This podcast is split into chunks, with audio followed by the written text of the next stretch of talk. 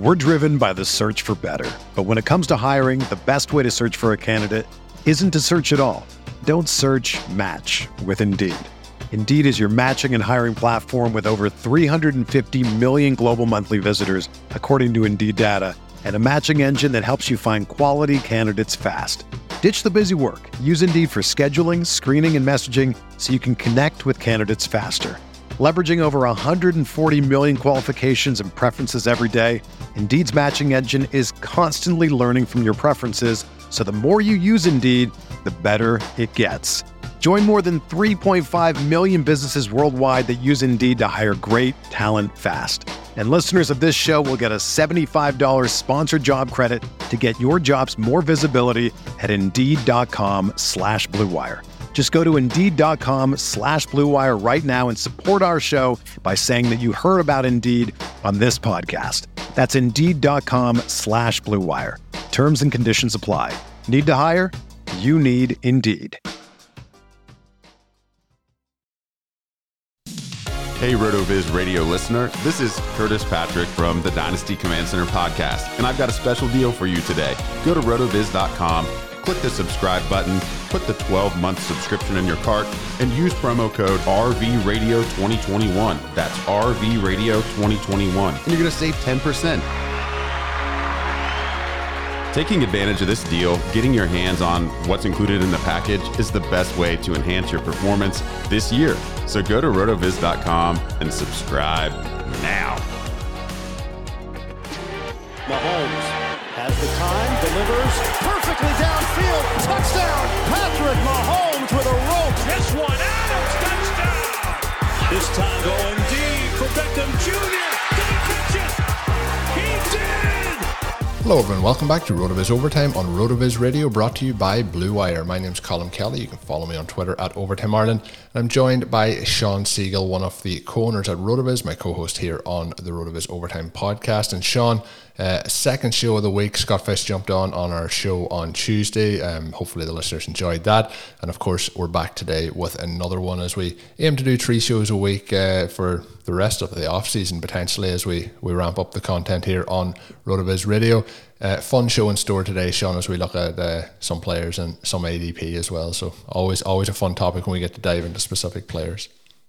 Yeah, we're gonna look at uh, a couple of recommendations from Sam Wallace. One of the things that has been fun in terms of researching my own articles over the last couple of weeks and some of my player recommendations, so many of them uh, really take the lead from articles that Sam has written in the past so we can play off of those. When I looked at what Sam wrote last year, I find so much of the success that I had was based on players that he recommended. So uh, if you're out there, if you're looking for someone to read and win your league, Sam Wallace has been doing a great job. We'll look at a couple of his guys. We also have a new writer who debuted on Friday with the site, Corbin Young. He's got a cool look at some running backs who have a chance to really uh, completely change around your team at a minimal price. And so, anytime that we can get bell cow running backs and not have to pay a lot, look for them to win leagues for us, maybe even work in. Uh, if you're doing sort of a mild version of zero running back, uh, be somebody who can lead your team there. You know, those are the guys who change seasons for us. So I'm excited to talk about Corbin's article, and, and we should have some good player recommendations for you today. Yeah, looking forward to it. Uh, you know, the show sheet looks pretty stacked here, so let's get let's get into it, Shawn. I know uh, one of the guys was going super late last year. We picked him up on a, a couple of different rosters uh, that that had quite a bit of success, um, and the FFPC main event team uh, with Ben actually uh, was one of those leagues. And you know, at the spot where we were taking him, it, it, was like one of those questions: well, does it work out for him or doesn't it work out for him? And in Carolina, but uh, Robby Anderson had a big year last year. Um, had a you know a really strong start to the year, but the one thing about him was as we looked through it, uh, first two weeks were wide receiver one weeks, didn't hit quite those heights throughout the season, but had a lot of high teen kind of close to you know 19, 17 points uh, games. So had a, a really consistent startable uh, weeks. Particularly, obviously, we're looking at from best ball, but from season long as well. He was usable uh, on a very very high percentage of his weeks. Uh, finished uh, the season with 136 targets, 95 receptions, and over a thousand yards. So really really solid all around. What's your outlook on him? this season as he, he currently sits at uh, wide receiver 33. Yeah, and you mentioned those numbers; those were all career highs, right? And you go through and look, and one of the things that Sam mentions is that uh, this all happened with Teddy Bridgewater throwing for only 3,700 yards and 15 touchdowns. So to to look at those numbers and think that he would have three fantasy relevant wide receivers is kind of crazy, right? I mean, you have Robby Anderson scores 225 points. We get 211 from Moore, 211 from Curtis Samuel.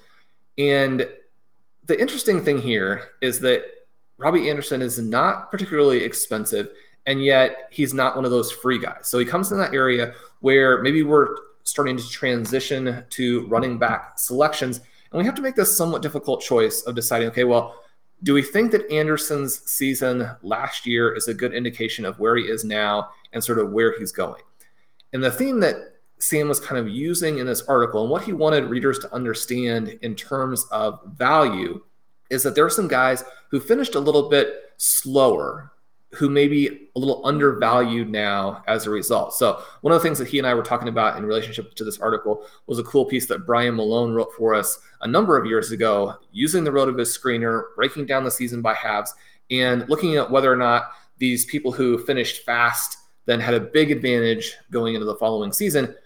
Brian's thought initially, his thesis before he started the research was that, okay, these guys who finished strong, they're going to be players who then really come out of the gates well. They're the, the next wave of players. We should be sure that we're really aware of those fast finishers and draft accordingly. But that's not really what the numbers came out and showed, right?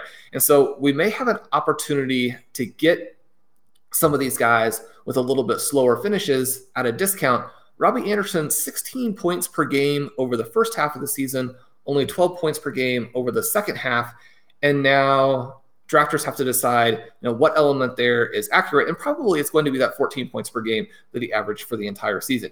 So then, Colm, I think that the the question here is how much does the departure of Curtis Samuel create both a little bit more floor and ceiling for Anderson as he tries to build off of that season? Now, we do have a cool article coming out from another new writer this week looking at the per- the potential impact from Marshall in this offense, and that he may come in and do a lot of the same things that Samuel did, a little bit more similar in terms of some of the routes that he can run than people may realize. Because we, we tend to think of Samuel and their new rookie as being different types of players. How concerned are you about the fact that this offense probably, even with Sam Darnold, who in some ways is even less proven than Teddy Bridgewater, almost certainly has a higher ceiling, but also a lower floor, right? But he does have that familiarity with Anderson. One of the things that Sam mentions here is that Anderson is the wide receiver 29 in the range of outcomes tool. So we can be fairly confident that we're getting a decent value for Anderson when you're talking about wide receiver 33 coming off the board. And there may even be upside there if this offense can take a step forward because they're not necessarily going to be a team that throws a lot to the fourth receiver or to the tight end. Yeah, so uh, the fourth wide receiver, yeah, obviously we're looking at a lot of targets going the way of, uh, if we say the fourth receiver uh, and Christian McCaffrey. But in terms of how it went last year, like Mike Davis had a, a career year, I guess, as well. He had 70 targets. So I would say pretty much each and every one of them, plus some more, is probably going to go to Christian McCaffrey when he comes in.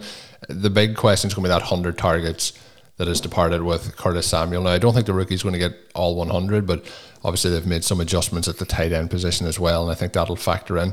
The the big question mark is the quarterback and, and Sam Darnold. Um, we have seen them play together in New York previously, and you know you mentioned about Bridgewater. Bridgewater is basically you know steady level at all the times. It's never going to spike up and be great. It's probably never going to just fall off a cliff either, but that's not going to really excite you that much. What Sam Darnold has is he can hit those highs, but he can also hit those low lows.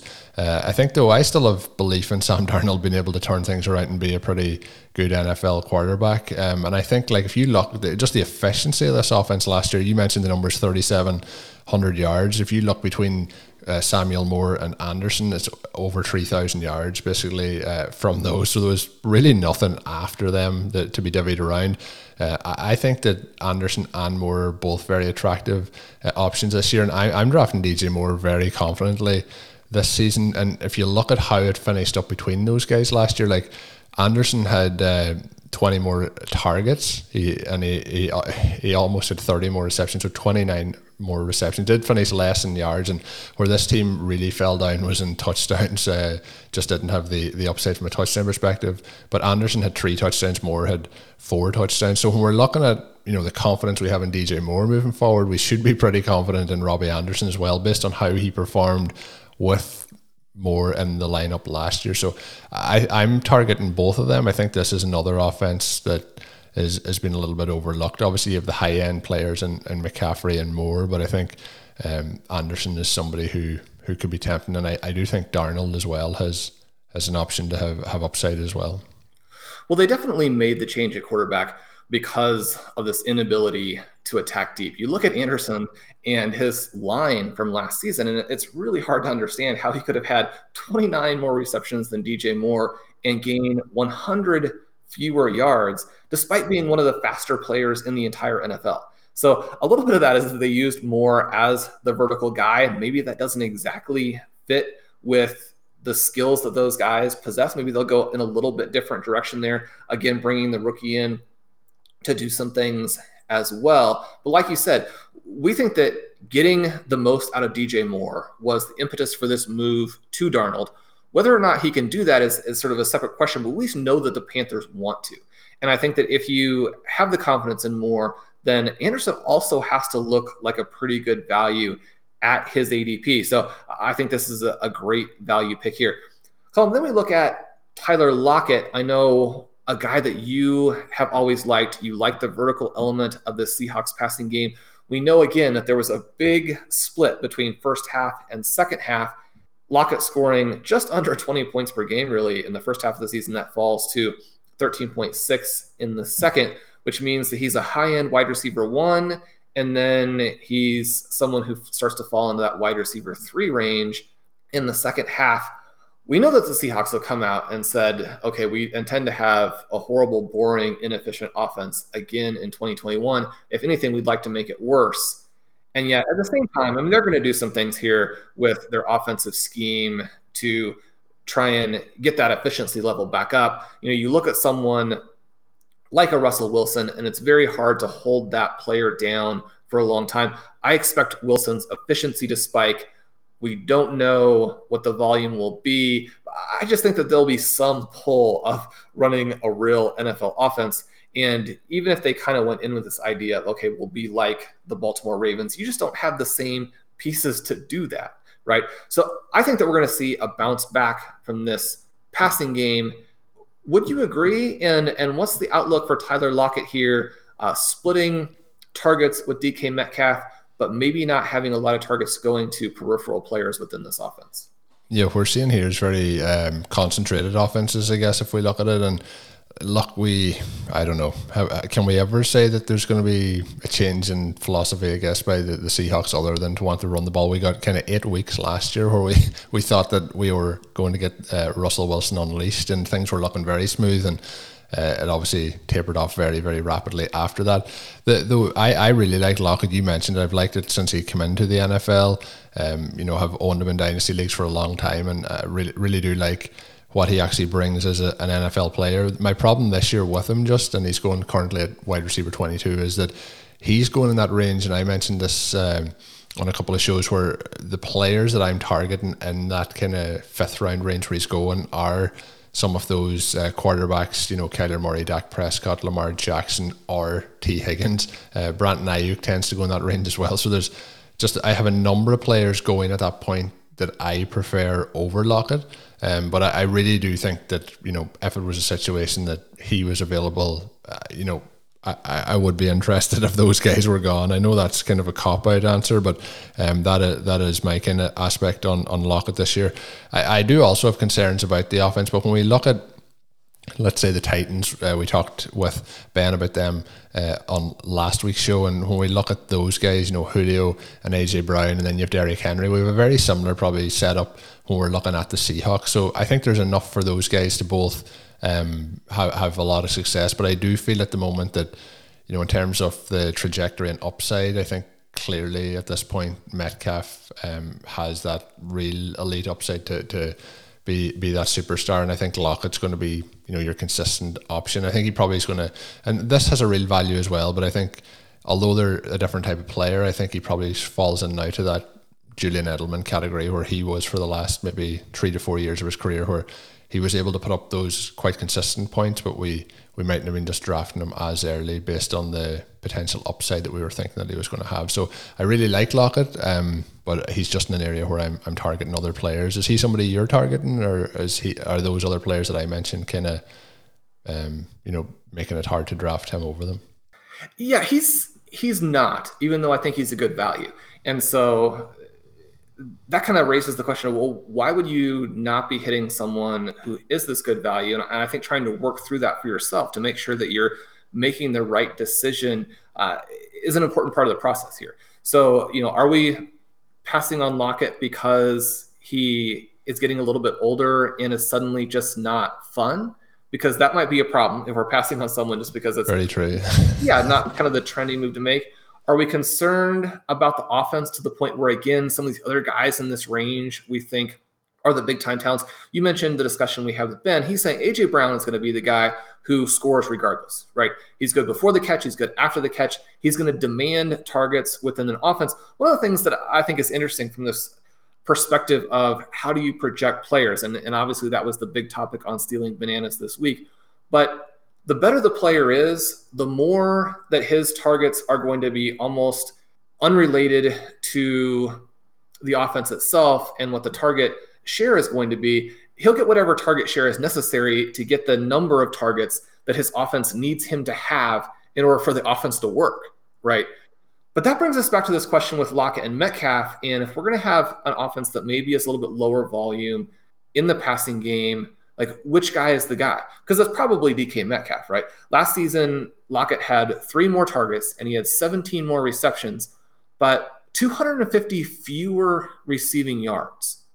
And so with Metcalf, if he takes another little step forward, then we could see him starting to demand targets and catching the ball at a rate that really leaves Lockett at a position where yeah, there are scenarios where he's still a very good player, but there are also scenarios where he's more this like 13 and a half points per game player who wouldn't be a value in this range. So that's the kind of the thing that we have to look at again is how much does the second half of the season matter to us and how much does DK Metcalf's presence matter to us?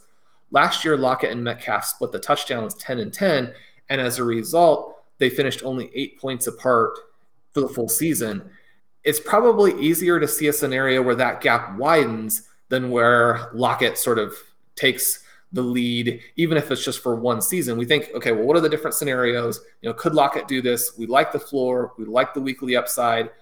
Are you concerned at all if you are someone who is in a traditional redraft league and you're having to make your starting decisions every week that if you get into a stretch where you've used a high pick on Lockett, but then he has a couple of bad weeks that you're going to be concerned about even putting him into your starting lineup and that from that perspective, Lockett's a little bit tricky from a roster construction.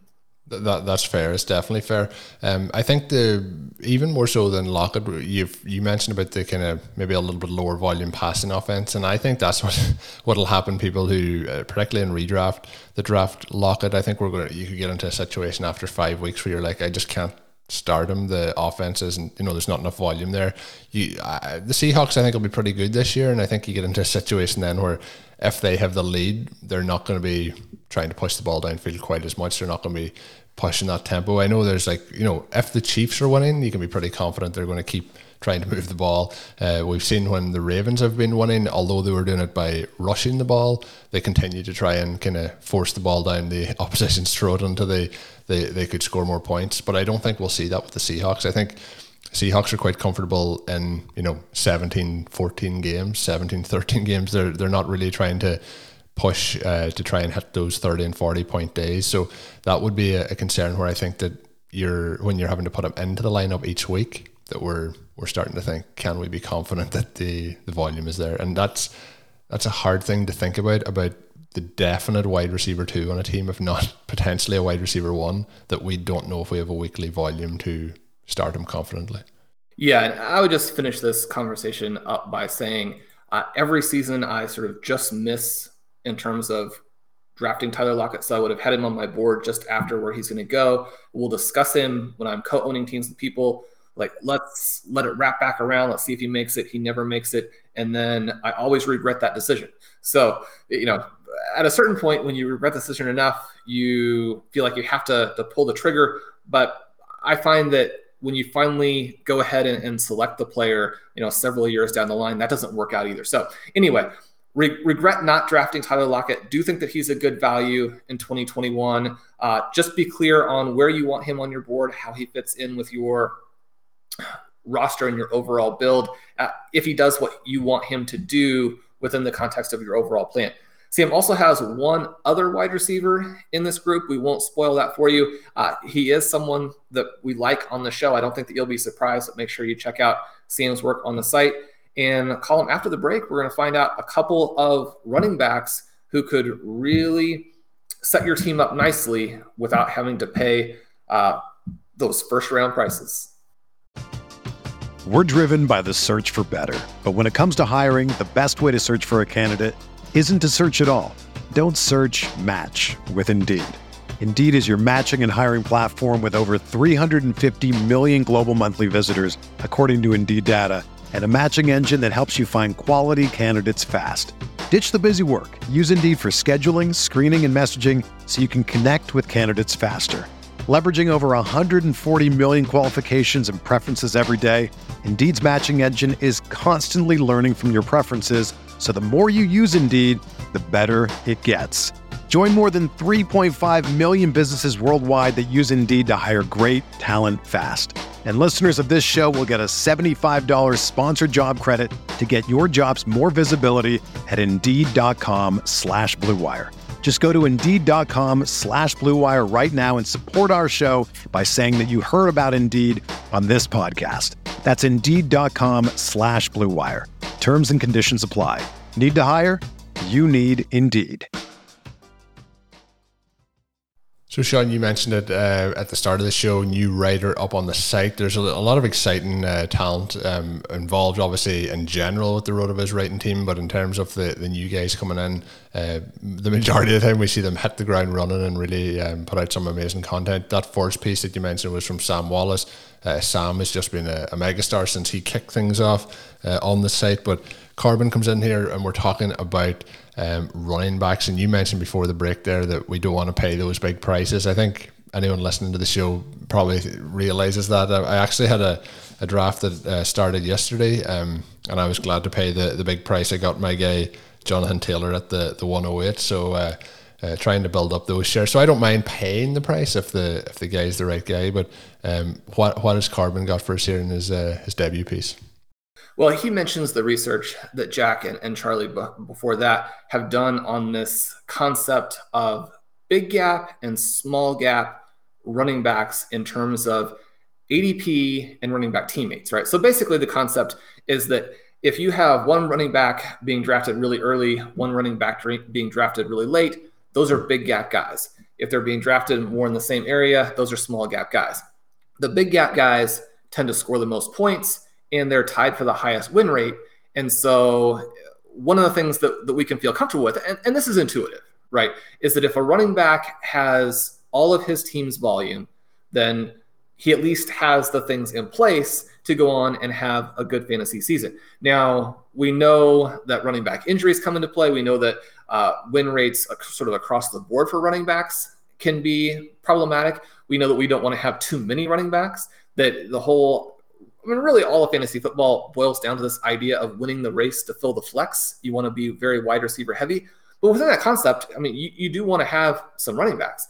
And so if we could get somebody who's a big gap back, right? So fantasy owners are basically saying, based on how they're drafting their, these guys, we think that this is the guy in the offense. If you can get that guy and not have to pay a lot, then that's pretty compelling. Now, in those cases, we can probably guess that maybe there are some things about the running back that make them a little bit less expensive. But I think that's why this conversation will be fun today. So, the two guys Mike Davis, he's got a FFPC redraft ADP of 49, and Myles Gaskin, that ADP of 57. Davis, someone who scored a lot of points, especially in the first half of the season last year in filling in for Christian McCaffrey. He now has this sort of bizarre situation within the Atlanta Falcons backfield where they added him and then they didn't do anything else, right? And so it's, it's very difficult to figure out, you know, who's going to touch the ball, who's going to catch in this offense if it's not Mike Davis. Now, the very fact that Davis is a, a three down back, looked good last year, but then collapsed in the second half as the bell cow in Carolina. Now, that's the main reason, obviously, that he is not more expensive than he is. Colm, take us through the way that you look at Davis. What are the crucial things that we need to know about his profile, both to the good and the bad? Well, the thing I like about Davis was this time last year, it was virtually uh, free. Uh, we were in a situation where, in this, the, there is obviously a mention of Christian McCaffrey uh, and Chuba Hubbard in terms of their differences, which is is pretty massive. It's almost 150 spots in terms of ADP. So we are probably not that far off. Now I don't have the data in front of me, but last year this time with with Davis, and um, that was obviously the reverse of this. Now we're in a situation where he looks to be the, the main guy. And in this article, we're looking at the, the other option, and it's Javian Hawkins, obviously um, the rookie down in Atlanta. So when we look at Davis, I think there there is the upside there for to do what he did last year. I think, and I don't know if you agree, but I think what we seen last year was the probably the maximum of his upside. I don't think he's going to get the same uh, volume probably in Atlanta, and I, I just have a lot of concerns. He for me he fits right into the guy who was potentially a zero running back guy and now is still potentially for some in that area of zero running back, but where he's going is above where I would be willing to take somebody in that range and firmly, as we touched on a couple of weeks ago, in the running back dead zone.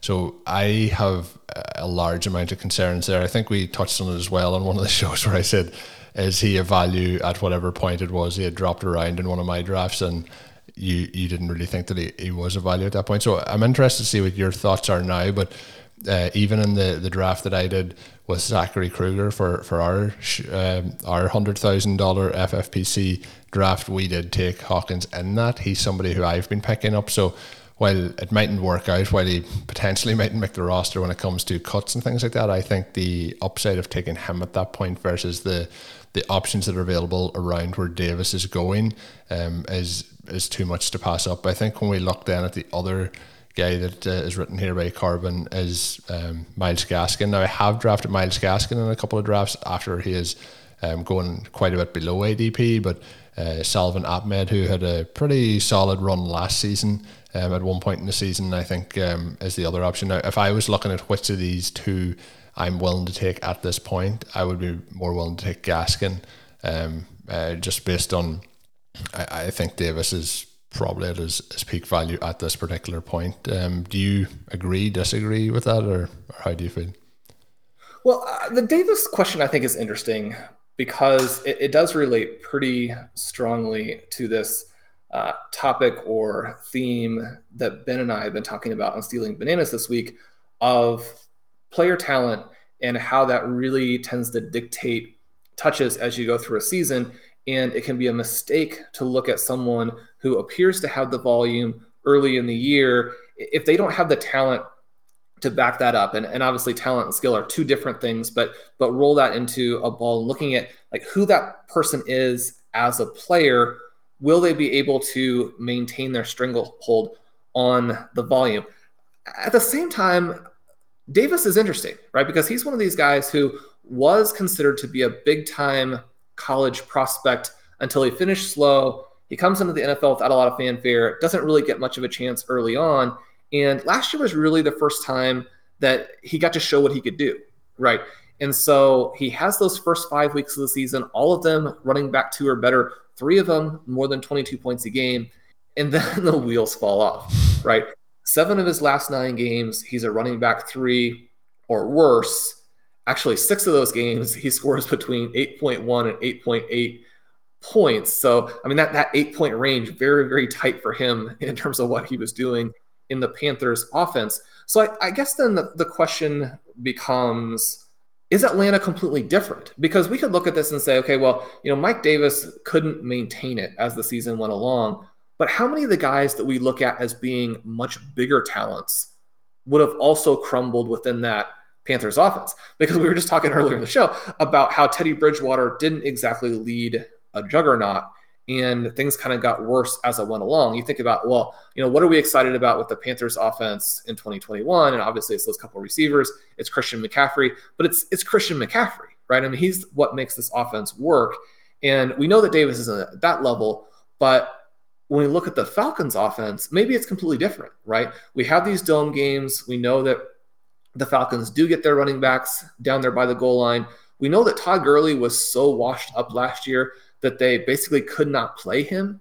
And yet, in the first half of the season, when they were sort of forced to based on the fact that they didn't have anybody else and that they just signed him to a free agent contract and looks pretty bad if you take someone with Todd Gurley's name and say, okay, we only paid you, but now you're so bad that we can't play you at all, which was the case as the season went along. But when they actually were playing him, he was scoring well, right?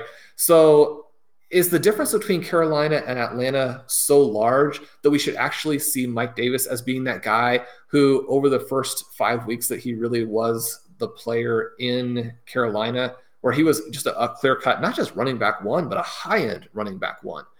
Do we still like the Falcons in that light, or does the loss of Julio Jones put them more in the middle where, uh, you know, it becomes a difficult call here? I think I'm still much higher on the Falcons than you are heading into the season. You know, I, I know we've talked about Matt Ryan a few times. I'm quite confident that this is going to be a, a pretty strong team um, in terms of putting up offensive points. I think they're going to struggle a lot defensively, and I think that's going to lead them to be in situations where we get into more pass sets and, and more aggressive play calling. So if we're looking at a situation where we get down near the goal line and he gets in on those, that's that's fair enough. But I think in terms of where the it's going to be it's going to be concentrated, and I think it's going to be concentrated between Pitts, Ridley, and obviously Matt Ryan producing that. So there is going to be other options. There's Russell Gage.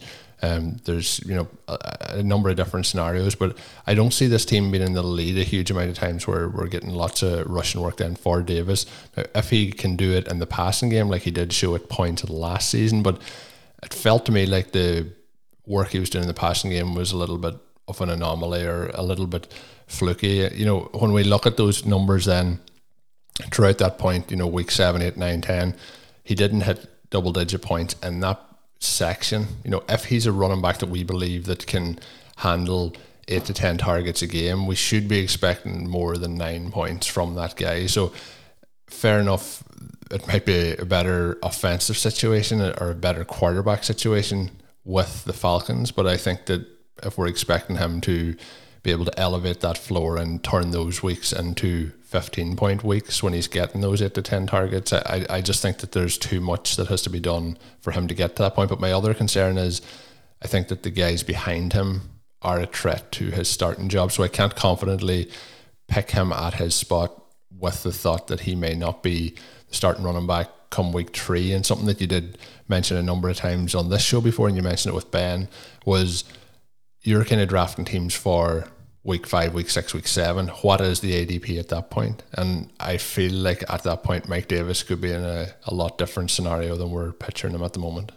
Yeah, uh, you mentioned Myles Gaskin. I think that he is the more exciting of the two, and he's also a little bit cheaper. So that may be the direction we want to go with this the contrast between Davis and Gaskin is really pretty extreme here in that we saw all of those running back three or worse weeks from Davis. Gaskin last season, when I went back through this as I was editing the Arbin for with for Corbin and kind of chatting with him about it a little bit. I mean, Gaskin averaged 16.8 points per game last year, right?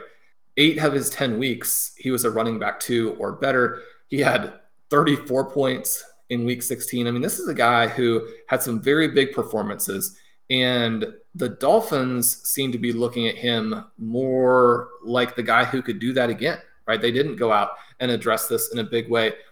Between weeks seven and weeks 15, he just played twice, right? If he played during that stretch and continued to score like he did the rest of the season, there'd be no way you'd be getting him at this value, right? The other thing that's kind of interesting here, and I don't know that it necessarily is something where he would be better with Tua than with Ryan Fitzpatrick, but it was relevant or it was interesting. Corbin points out that you know uses the game splits app in those five games of Tua, he averaged 19.9 points per game. right? I mean, so you're talking again about high end running back one value. Now, one of the players that Evan mentioned on the third episode of Stealing Bananas there was Tua and this Dolphins offense and how it could potentially take a step forward and how all of these guys are undervalued. So I think that that is is the case with Miami. I think that they're going to be a better offense. I think that their guys are going to score some points. So if you think that Gaskin can completely hold off Ahmed for the role here, then this is the value that I'm starting to like a lot more. Now, one of the things that always concerns me is you have these guys like Gaskin who I think actually should be given more credit for their talent, and yet the team doesn't always do that. He has a very similar situation in to guys like a Phillip Lindsay who come in and what they did in college was just so absurd. Then they either don't get drafted or they get drafted at the very end of a draft. And you're like, okay, well, you know, NFL GMs continue to make the same mistake of not giving players credit for this extreme production in college. You know, Gaskin is not someone who's sort of a complete out of nowhere player. I mean, he was a collegiate star, right? So what we see here with the Dolphins and with them not doing the thing that Jacksonville did to James Robinson is they're going to let him have a chance to show that he can do this.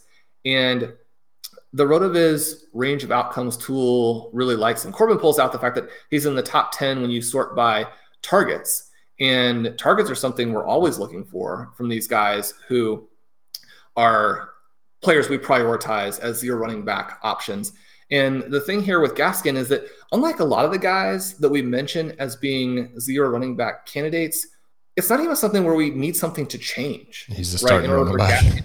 situation. I mean, Gaskin basically has the situation right from the get go that we're always looking for and saying like, if somebody gets hurt or if the backup shows that he's the better guy and he earns the workload, then we're golden. Well, well, Gaskin's there right from the start. Yeah, no, I, I agree with that. And you know, when you mentioned, you know, the targets, when we're looking at where I mentioned about the floor basically with uh, Mike, Mike Davis, I think there's a, a, much higher floor, and then when we get into if he can get the full workload here, there's a much higher ceiling. I know he had one huge spike week, but if we look at the weeks outside of that, he had only one week below, uh, and I know we missed some game times like you mentioned there, only one week below double digits, um, and it, that was at nine point two points. So we're seeing him be able to have weeks that are going to be usable at least, and if we can get the the targets, we're going to get those kind of free points, I guess, you know, one point each time is gonna is gonna add up over the season. So that's where my concern is with Davis is that the floor is very, very low and if things don't go exactly how people may be expecting, um, it's a situation where the floor could become pretty much non existent very quickly. Whereas I think Gaskin has a, a safer floor and I think the upside in that offense, whether it takes a step forward or doesn't, um, I think is going to be going to be pretty solid for him. So uh, I have, as I mentioned earlier, taken Gaskin in some drafts, not a huge amount, but um, I, I, do think there's upside there, and he's the kind of player I expect that ADP probably will rise as reports start to come out of uh, you know true camp and things like that. But uh, anything, Shawn, as we get get ready to wrap up here that you you want to mention uh, to to see things out. Yeah, just again w- with Gaskin there, the targets from the ROO tool, that's a projection for what will happen this season. It'll be interesting to see how the running backs are involved in that running game or in, involved in that passing game with the additions they've made at wide receiver. They have some more options that they can go to, but we do like Gaskin there and just a welcome to Corbin in terms of uh, joining the site, writing a very good first piece. We're excited about what he's going to do. And Colm, I'm excited to have Scott Fish on again for the third show and and getting fired up about some of these drafts, including the Fishbowl coming up. Yeah, no, I, I agree with that as well. So, uh, going to be interesting um, to see how some of these running backs fare over the season, and of course the wide receivers as we talk through them. Uh, having Scott on on Tuesday was phenomenal. If uh, if you haven't heard that show yet, head back and listen to it. If you haven't already subscribed to Stealing Bananas with Shawn and Ben Gretch, make sure you do so. And of course, you can drop us a five star review as well. We do much appreciate that. And you can get yourself a 10% discount to a one year RotoViz subscription. All you have to do is add the code RVRadio2021 at checkout or go to rotoviz.com forward slash podcast for more information. that's bringing you to the end of our second show this week, the third one coming out on Saturday. Uh, of course, hopefully you've enjoyed this one. Uh, do continue to share the word of the show. It's great to see the interaction on social media and uh, people, you know, mentioning the show and enjoying the show. We do appreciate that. Send us your questions at rotovizradio at gmail.com or on Twitter at Overtime Ireland. And of course, my co host today is Shawn Siegele. Make sure you're checking out his work up on rotoviz.com. Until we're back on Saturday with another edition of the show, have a good one. Thank you for listening to Overtime on Rotoviz Radio. Please rate and review the Rotoviz Radio podcast on iTunes or your favorite podcast app. You can contact us via email at rotovizradio at gmail.com. Follow us on Twitter at Rotoviz Radio. And remember, you can always support the pod by subscribing to Rotoviz with a discount through the Rotoviz Radio homepage, rotoviz.com forward slash podcast.